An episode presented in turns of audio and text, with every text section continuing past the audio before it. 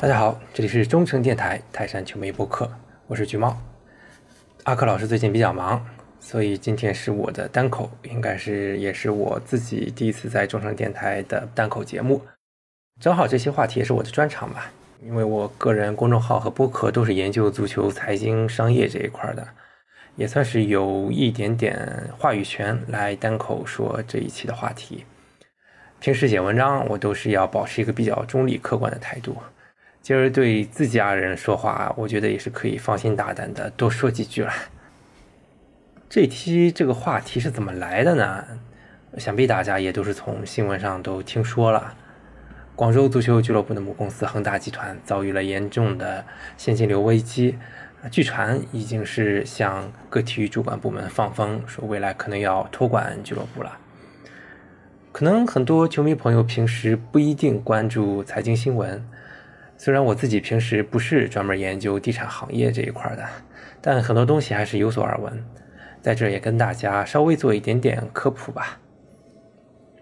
其实恒大这家公司吧，一直以来就是一个高杠杆、高负债的玩法，这个玩法在地产行业确实也不少见了啊，就是拿地啊，然后以地为抵押举债，举债拿了钱之后再拿地。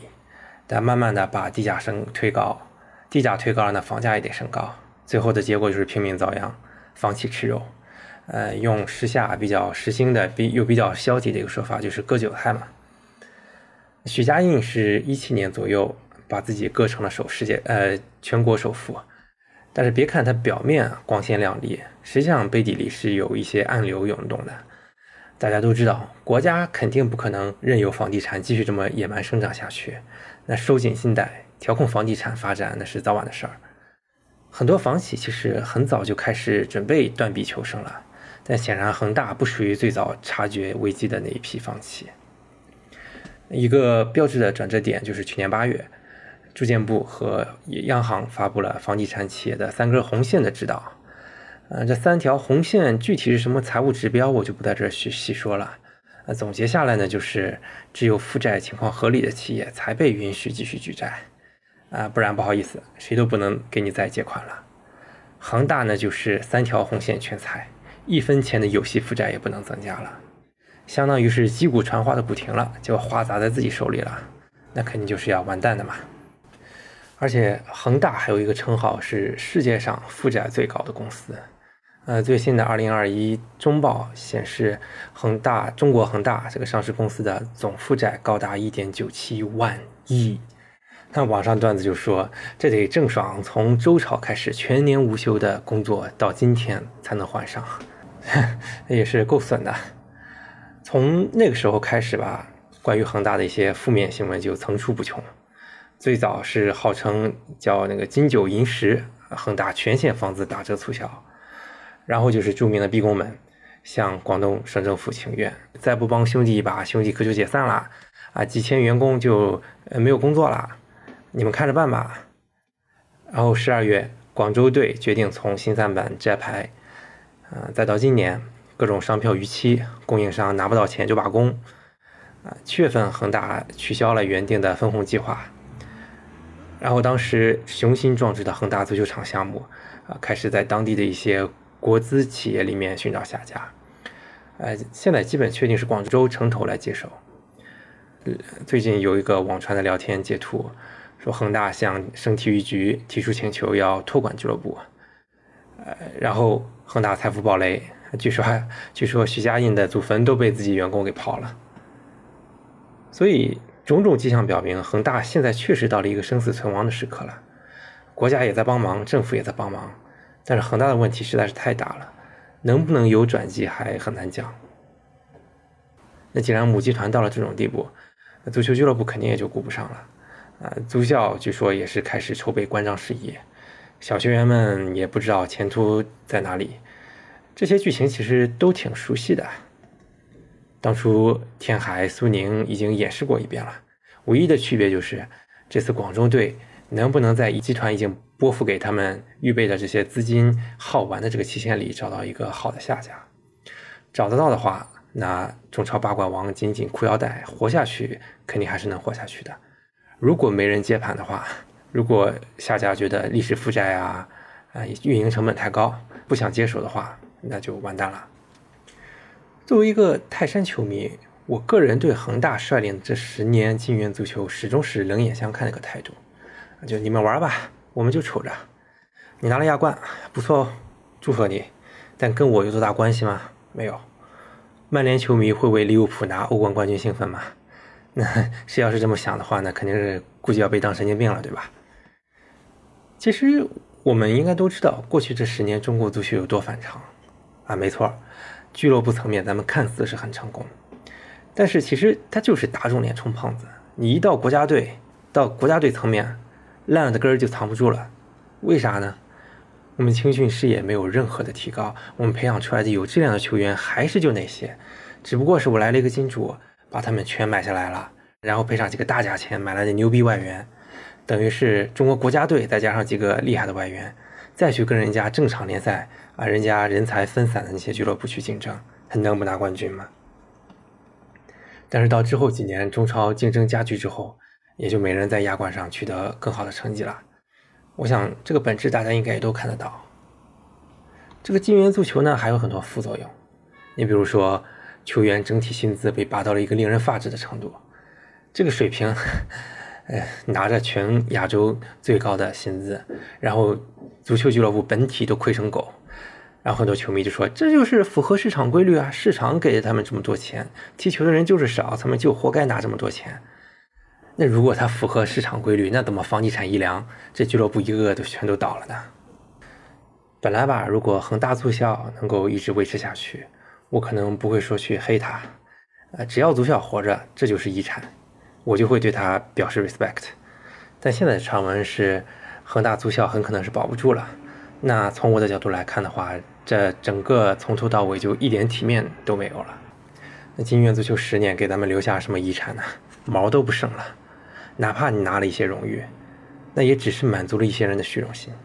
如果我们的足球就是为了满足一些人的虚荣心，那很简单呀，啊，为了出成绩，那就不管三七二十一的话，咱直接花钱把国家队搞成一个俱乐部，配上最好的外援，年年拿亚冠，然后买二十二个二十岁的巴西啊或者南美的哪儿的潜力球员，踢个五年规划，再送去欧洲保持状态，进世界杯那是手到擒来。但是有意思吗？这还是中国队吗？这还是中国足球吗？我们搞足球不是为了虚荣心，而是为了真的留下点什么属于当地的东西。当年老甲 A 的霸主是大连，大连王朝我是服的，为国家队输送了多少人才？人大连就是足球城，没得说，人均会踢球。我上初中的时候遇到过大连转来的学生，那球踢的这。你不佩服不行，但恒大是什么？恒大巅峰那几年，阵容里我都不说有几个是自己培养的，有几个广东省本土的球员吗？对他成功了，但他的成功跟广州、跟广东有什么关系呢？你把这个队放到北京、放到上海、放到深圳啊，北京恒大、上海深恒大、深圳恒大，它有区别吗？没有，它就是一个没有感情的砸钱机器。我心目中最完美的冠军还是咱泰山零六年那个冠军，压制力自然就不必多说，关键是咱们看看球队的组成是什么样的。概括起来，那就是一个以青训为脊梁，在优秀内外援的升华下打造的一个完美王朝。咱们有优秀的内援，大禹、郑智、李雷雷，对吧？咱们有优秀的外援，日科夫、巴辛。最关键的是，我们的青训是挑大梁的，不是打酱油的。前面韩鹏当年可是作为 U 二三的主力球员，当然那时候没有 U 二三政策了，土生土长的济南人。吕征啊，替补骑兵，中场那时候海滨、崔鹏都不到二十吧，这可都是足球城出来的，但是是我们鲁能足校培养成才的。还有王永珀，青岛小葛是吧？高瑶也是青岛的。后场脚哲济南的，书场刘金东、王超，全部都是我们自己培养的本土孩子。所以这是一个配置相当完美的冠军，它结合了优秀的青训和合理的引援，最后缔造了一个难忘的时代。一直到现在，我们泰山队还是这么坚持的。中超有几个球队像咱们这样，阵容里有这么高的青训比例，而且一直坚持提拔年轻人？咱还不光供自己用啊，一处水源供全国，哪个队没几个鲁能青训都不好意思出来打招呼，对吧？鲁能青训球员占中超总注册球员的百分之十以上，这时候咱们再说，谁才是中国足球的脊梁？咱还不光培养球员，还培养教练。李霄鹏指导，郝伟指导，这都是咱自己力推自己用的。还有教练组的舒畅、韩鹏，足校里的海滨，对吧？什么叫 DNA？还有外面的高瑶在昆山 FC，刘金东在泰安华为。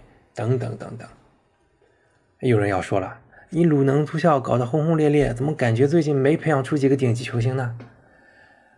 确实，咱承认啊，这一代球员里面，咱们没有像根宝那样一批人里面出几个国足核心。但是什么叫脊梁啊？脊梁不是给你创上限的，是给你保下限的。你一个联赛就那么几个精英踢吗？咱缺的是从业者技术啊。那随着其他地区的青训力量发展，鲁能足校确实越来越难抢到好苗子了，这个是事实。但这也是好事儿啊！我希望以后中国足球不要老是靠鲁能足校、绿城足校、建业足校、根宝基地这几个少的可怜的青训力量。这些传统的青训地位越弱化，越说明中国足球的青训事业起来了。所以当初恒大呀、上港啊搞得轰轰烈烈的时候，我很淡定。我知道泰山队没法跟他们竞争，但这场赛跑不只是看速度，还要看耐力。路遥知马力，日久见人心。不合理的东西终究会消失，留下来的是真正的像泰山队这样的老黄牛，扎扎实实做好自己的基础工作，细水长流。当俱乐部进行股权变更的时候，咱们最关心的也是鲁能足校的情况。那得知一切照常之后，大家也都安心了。感谢集团二十年如一日的稳定投入，这个我们都感恩。但如果未来没有这么多钱投入了，咱们球迷也理解，对吧？可是只要我们青训还在，我们的根儿就在，我们就差不了。我一直想说，咱们看球看的是什么？当然，大家都喜欢拿冠军，但冠军只有一个，其他人就不看了，其他人就没球迷了吗？如果我们只追求冠军，那大可以去支持曼城、切尔西、大巴黎这些土豪球队，他们永远有钱可以打造出最好的阵容来竞争冠军。那中超水平又低，这咱看他图个啥呢？其实我们内心牵挂都是一个乡土情怀，是看着我们自己的子弟兵在场上拼搏，看着我们的俱乐部拥有自己的 DNA，这是一件很幸福的事儿。我很庆幸我是山东人，是一个泰山球迷。我会一直这么自豪下去。正好我在研究恒大、写恒大相关分析的时候，也去正好看了一下这些中超主要的一些上市房企现在就二零二一年中报三根红线的一个情况。现在看的话，最最严重的还是华夏幸福跟富力。呃，当然富力好像在足球上还没有说透露出太大的危机，不像华夏幸福那样。现在河北队好像。基本上都是政府来接手了吧？企业那边已经能给的东西都能给的财力补助已经很少了。那富力这边还算支撑着，虽然可能说呃暗地里很多欠款啊什么的，但是好歹没有爆出来。但富力其实是跟华夏幸福一样，都是三根红线全踩，啊不能增加任何的这种呃有息负债了。因为正好我也有原来的前同事，呃之前在富力工作。呃，记得当时在杭州见他的时候是春风得意，他是当时是管投资的，结果两年之后，呃，又在上海相见的时候，他说他转融资岗了，现在整天求爷爷告奶奶去融资，就说明富力的这个情况确实是有点困难，也像恒大一样，就是整天向自己员工打折买房子，员工挺开心的，员工对员工来说，这其实也是一种。创收的方式，他们几个员工凑一份钱，把一个打折的房子卖下来，然后再全价转给外人，中间赚一点小钱。但从集团整体来看的话，确实情况是有点刻不容缓了。嗯，那恒大跟绿地其实，在二零二一年中期的时候都是降了一档，有一点点稍微的改善，就是都只踩了两根线，就是被允许可以。呃，增加每年增加百分之五的有息负债，但是我感觉，尤其是对恒大吧，这一点可能是杯水车薪，远远够不上解决问题。那再往下，情况比较好一点的是建业，它属于黄档，黄档就是只有一根彩虹线，呃，它是可以增加游戏负债，每年是百分之十。呃，佳兆业是情况最好的，它是绿档，就是一根线也没踩。所以咱们可以看到，呃，今年中超这么萧条。那佳兆业反而是逆势的进行大量的投资啊，引进了很多有实力的球员，今年也算是一个争冠对手吧。从经济层面来看的话，其实是有章可循的。就从这种母公司的稳定情况来看的话，咱们泰山队的确是非常幸运的，属于今年中超里面最好的情况。呃，阿克老师在之前节目里面也都理直气壮的喊出来要争冠了，对吧？我相信每个泰山球迷现在的目标都是争冠。而且，如果说最后没有拿到冠军的话，心里可能都会比较失落，会觉得有点不应该。那我当然也不例外，我也是觉得今年这个冠军确实应该拿下来。呃，而且我心里还有一些情怀吧，就是如果今年这个联赛冠军能够拿下来，圆了这么多年的冠军梦。你如果说中国足协想推动郭田雨去推动段流愚出去留洋，我觉得我都会支持。我相信大多数泰山球迷，包括俱乐部也都会支持他们走出去闯一闯，对吧？哎，这也是泰山队对中国足球的一种贡献。那我希望泰山队能够如愿的在后半程比赛里面打出自己前半程的状态来，啊，一切水到渠成，最后也能培养出几个留洋球员，为中国足球的提升尽到自己的一份力。好了，今天就说这么多，很简短，就聊一聊关于恒大，关于咱们泰山足校的这种中在中国足球的支柱作用。呃，之后我争取找阿克老师排出时间来聊聊国足。呃，之前也安排了，跟大家承诺了，说要吹吹好指导。今天就到这儿吧，我们下期忠诚电台再会。